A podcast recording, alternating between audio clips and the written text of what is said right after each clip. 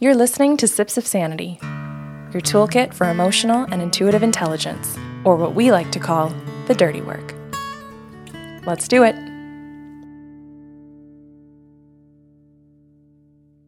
Well, hello, Kelly. Hi. I'm really excited for this Sips of Sanity. Ditto. beca- Yeah. We are going to be doing shit we think you should know. Yeah. And we don't do this very often, um, but when we do, it's a little different than the rest of the Sips of Sanity series that pick one topic and try and give you a, a bunch of tools in one area. And this time for this month, because it's going to be midwinter here in where we live in Canada, we thought a series like this on shit you should know would be fun.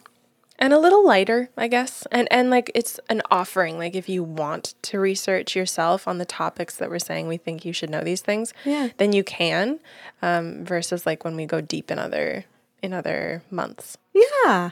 Okay. And uh, okay, so the very first one that I'm going to start with is vetting, which is a word that I've learned in the last couple of years. I never knew vetting when I was younger. Oh. Yeah.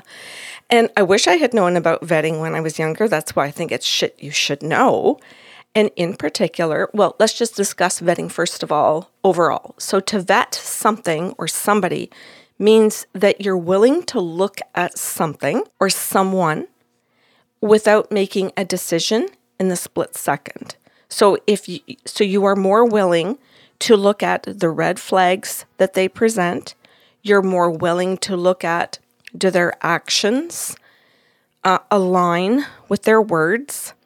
You are more you're more taking um wait and see attitude.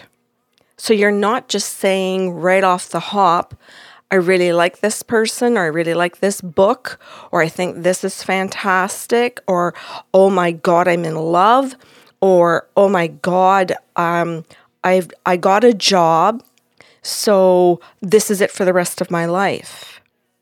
This is where I'm going to retire. No, you're going to, when you look at something through the eyes of vetting, you're going into it with a wait and see attitude of, let's see if this is the job that's going to be good for me long term. Let's see if this person and I have compatibility, if we have the ability to work through an argument together, if we have the ability to build a foundation together. It isn't just maybe attraction, for instance. Yeah. So vetting is an active process. And I think I'm just going to kind of like piece mm-hmm. together some things that you're saying. Because vetting is not the, d- the decision to not make a decision, it's not the mm-hmm. wait and see.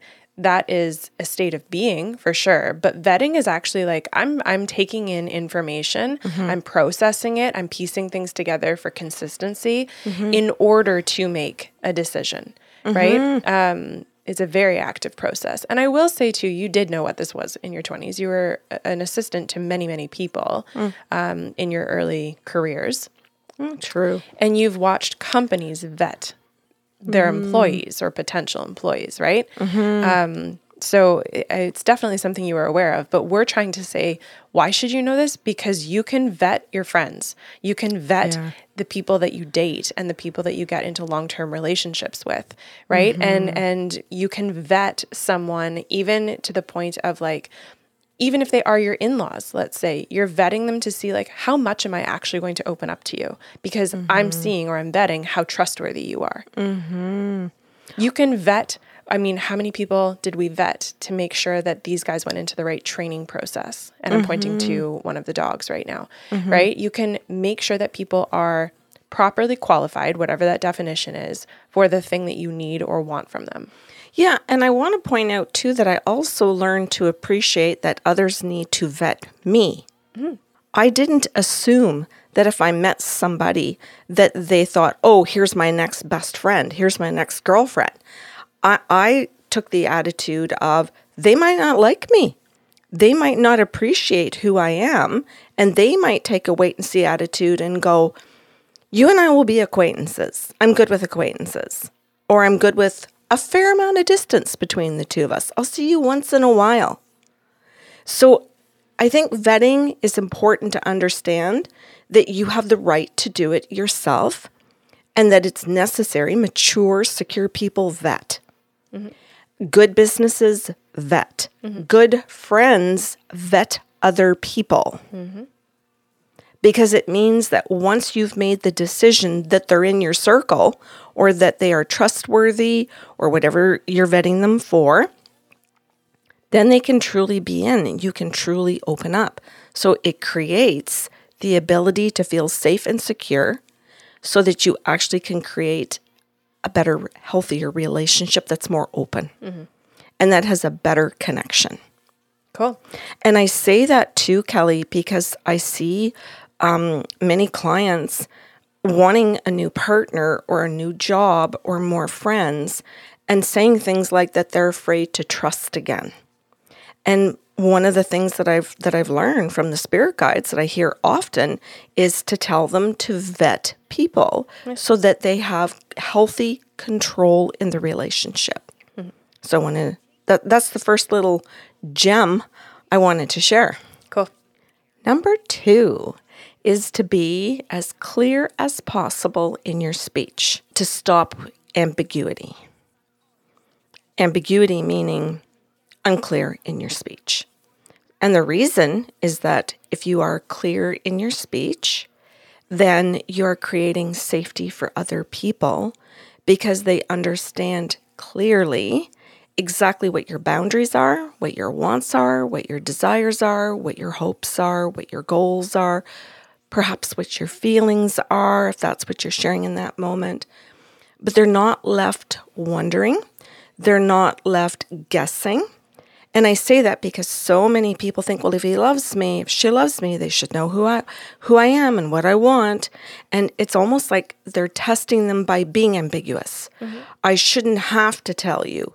If you and I live together or if you and I work together long enough, you should know. Well, to some degree, yeah, that is going to happen.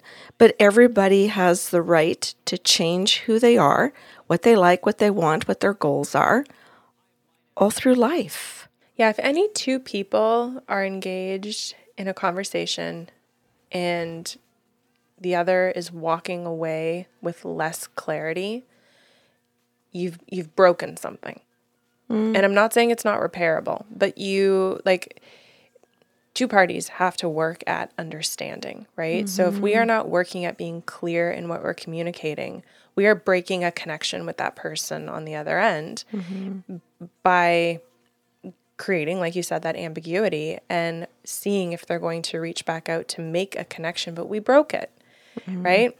Um, now, both parties have a responsibility to ensure that clarity occurred, right? So that listener or that person on the other end does have the responsibility to clarify the message, right? Maybe mm-hmm. summarize what they think they did understand so the speaker can go, Whoa, thank you for saying that. That's not what I meant. Here we go, mm-hmm. right? So I'm not saying it's always the speaker's fault, but we both have this responsibility to create clarity before we walk away. Mm-hmm. That's a great point. And one more point to being clear um, is that you have to be clear about your boundaries. So we're not just saying be clear about, I want a cup of coffee um, and I want decaf instead of caffeinated. Well, you're getting into the weeds though. Like, be clear just means be clear. Okay, fair enough to say we're going into the weeds. Y- Well, you're saying specifically what a thing is, right? So whether whether it's needs, wants, or desires, everything falls into those categories. Yes. That's good. Okay. That's great. That's good for today then. Okay, so then I well, I'm hoping that people will want to join us for the rest of the series because we got lots more things that mm-hmm. we think you should know. Thanks for listening to Sips of Sanity. Catch the full monthly workshop on patreon.com forward slash the Sarlos.